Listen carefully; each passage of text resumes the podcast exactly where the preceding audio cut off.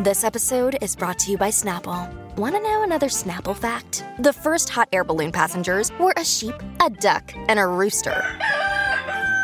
Ridiculous. Check out snapple.com to find ridiculously flavored Snapple near you. La raza.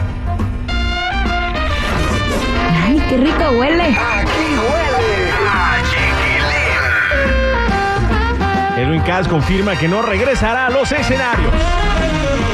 Entérate por qué. Además, eh, algo que eh, si- siento mucho coraje y no sé ni cómo decirlo. Voy a pedir la ayuda de Yari porque no sé cómo decir el coraje que siento en este momento por un video que me tocó ver donde atacan de manera despiadada a Yadira Carrillo.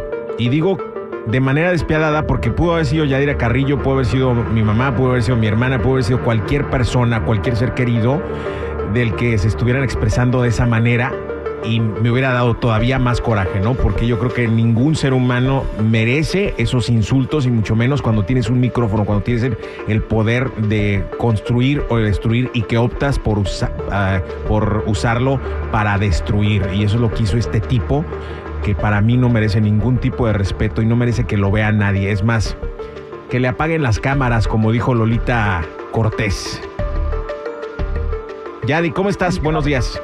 Buenos días, pues al igual que tú, no muy indignada por la situación. Estamos en pleno 2023, donde hemos aprendido que no puedes hablar del cuerpo de nadie más, no puedes poner adjetivos en contra de una persona si no te consta y aunque te cons- constara, y además de eso no está bien visto, menos si viene de un hombre hacia una mujer. En este caso estamos hablando de Javier Seriani, que es conocido por el programa de Chisme No Like, y que lamentablemente este señor utilizó este espacio para burlarse de Yadira Carrillo, en una parte donde ella se encuentra en una taquería vestida de forma común, como lo haríamos cualquiera en un fin de semana que no tienes nada que hacer, sin maquillaje. Bueno, pues empezó a criticarla por cómo estaba comiendo tacos. De hecho, se burló de una forma tan fea, llamándola casi casi, comparándola con, con un puerco, ¿no? De la forma en la que él lo hizo ver. Yo la verdad que está comiéndose gorda. tacos bien sabroso, digo, como se cualquiera me de nosotros nos comemos, Mira. ya no puedes ni comer tacos a gusto porque no falta aquí que cual mequetrefe vaya y te, te publique. No. Es- ¿quieren- Empezó criticando el lugar. ¿Quieren oír, gente, lo que dijo? Realmente. Ponlo, por favor, para que se den cuenta. Vamos a ponerlo tantito, ahí está. Se ve como más, se ve como más gordita. ¡No! las caras. Mira cómo traga, mira, mira. Mira cómo traga, dice, mira cómo traga. Señores, pongan de vuelta la señora glamorosa roba marido.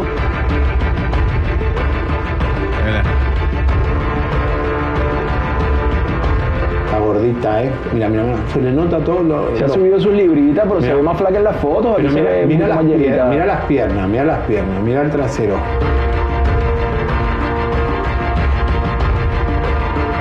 No puedo, no puedo escuchar ni ver más este tipo. Es despreciable. Despreciable este tipo y la manera en la que se mete en lo que no le importa, vaya. Claro, mira, yo el otro día escuché algo que dijo una persona, ¿no? Que todas las opiniones se respetan y la verdad es que no, porque hay opiniones muy fuera de lugar y creo que esta de este señor es una de ellas.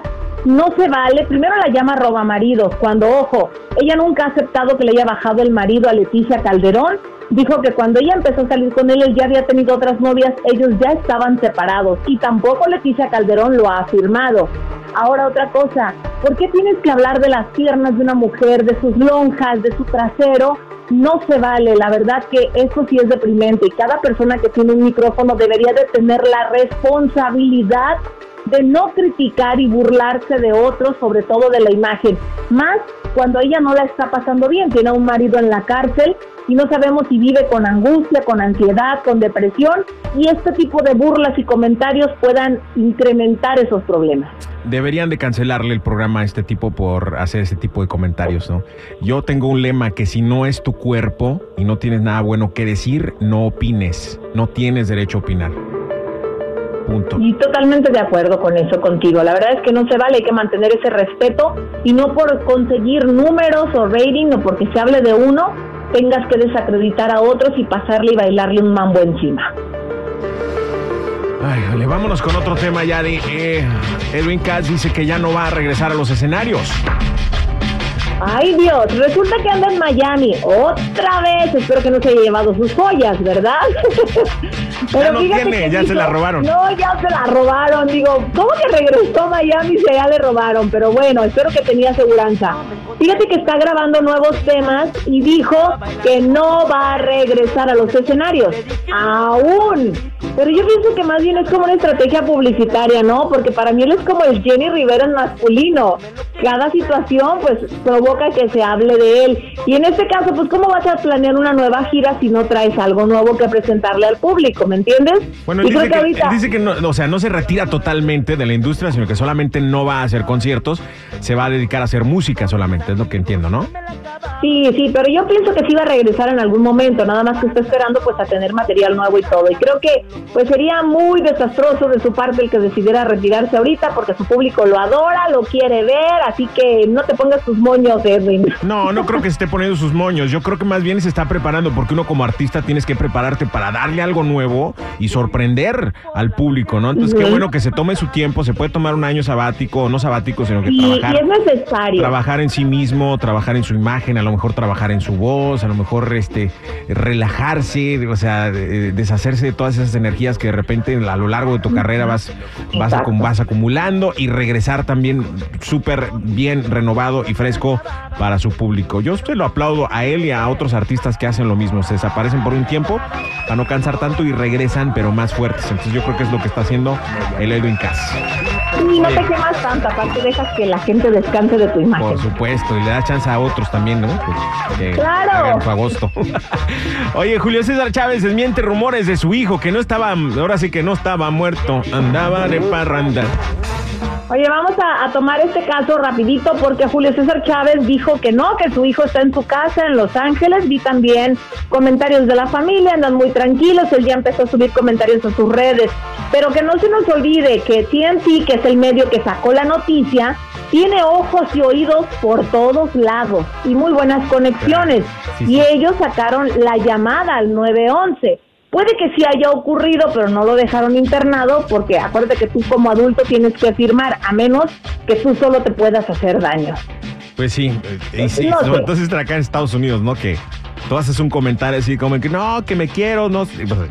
Ajá, Y exacto. luego, luego te mandan al manicomio, ¿no? Claro, entonces no sé, siento que tal vez se haya pasado algo ahí porque por la llamada no creo que se la hayan inventado, ¿verdad? Existe. Le pasó y a la mamá. de donde tomaron. Le pasó a la mamá de un amigo, Yadi. ¿En serio? Sí, porque ella habló con gerencia para pedirle unos días, este, porque tenía problemas personales, no se los dieron los días, y luego va y escribe un correo de, oigan, es que yo me siento que este ambiente es hostil, o sea, me dan ganas de tirarme por un barranco porque no, este, eh, estoy siendo... Oh. Por ese comentario que puso, la mandaron al manicomio. Dios de mi vida, porque quería atentar contra su propia vida. Por- y entonces ya cuando la interrogaron, dice, no, pues es que yo lo dije en sentido figurado porque estaba frustrada, porque esta situación, pero no es que me sí me vaya a tirar de un, de un barranco, tienes que tener Pues cuidado con lo que no. dices. Que No ande hablando nada más porque sí. Sí, Aquí caray. se lo toman muy en serio. Sí. Oye, hablando de comentarios sensibles, la nueva de Maribel Guardia, la nuera de Maribel Guardia, habla de los comentarios sensibles que hizo su propia madre en contra de Maribel Guardia. Esto sí está grueso. Bueno, fueron muy fuertes, les voy a recordar rapidísimo. Va Maribel Guardia vestida como Catrina y lleva al niño agarrado de la mano en un video y ella le pide que lo suelte, le dice que está obsesionada con Julián, que su nieto no es Julián y que se vaya ella sola allá donde está su hijo si quiere. O sea, prácticamente le dijo, muérete tú si quieres, pero a mi nieto déjalo en paz. Y fíjate que lastimosamente empezaron a atacar a Ime, la nuera de Maribel, y empezaron a decir que la estás utilizando y que cómo es posible, que tú no sirves para nada. Pero la chava no fue la que hizo los comentarios, los hizo su mamá. Y ella le contesta a una persona que le escribe, le dice, hey, calma a tu mamá. Y le dice, no tengo no forma de calmarla porque no vivo con ella, no tengo una buena relación con ella, ya se lo dije que me molestó esto, pero pues la señora es independiente y no le va a hacer caso a su hija. La guerra de las abuelas, ¿no? O sea, ¿tú, no- tú no has tenido ese problema, Yadi, por ejemplo, con, con las dos abuelas del- de, de- tus hijos? De pronto así como que a quién quieres más. Pero no, no, hasta eso que se la llevan bien y no andan peleando por el amor, porque mi hijo es muy inteligente. A las dos las quiero iguales, dice.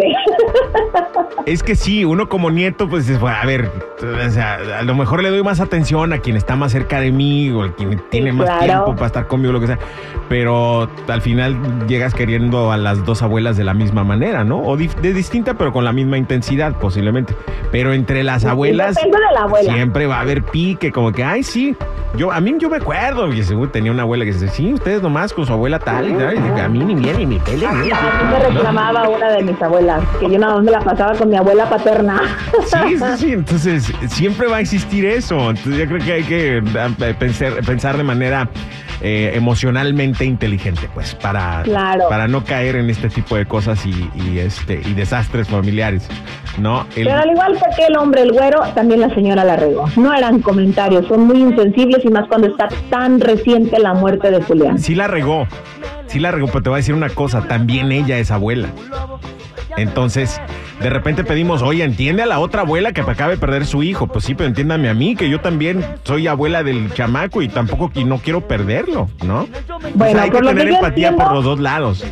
Pero sabes que por lo que yo entiendo, no hay una relación cercana entre la mamá e Ime, o sea, al grado de que ella vive con Maribel y no con su mamá. Será el sereno, no hay una relación cercana, pero el amor, ahí existe, el vínculo existe, el lazo existe, entonces hay que ser empáticos de las dos formas, yo creo. ¿O ¿Ustedes qué opinan, público querido? O sea, ¿qué? Que nos cuenten, pongan- que nos cuenten. Que nos cuenten, ¿no? Comuníquense a nuestra línea telefónica y platíquenos ustedes qué opinan de la guerra de las abuelas. ¿Quién tiene la razón? Dijo la doctora Nancy. Gracias, Yadi. Cuídate mucho, que la pases bien. Igualmente, sigan mis redes sociales, Instagram, Chismes de la Chula y Yadira Rentería Oficial. Ay, qué rico huele.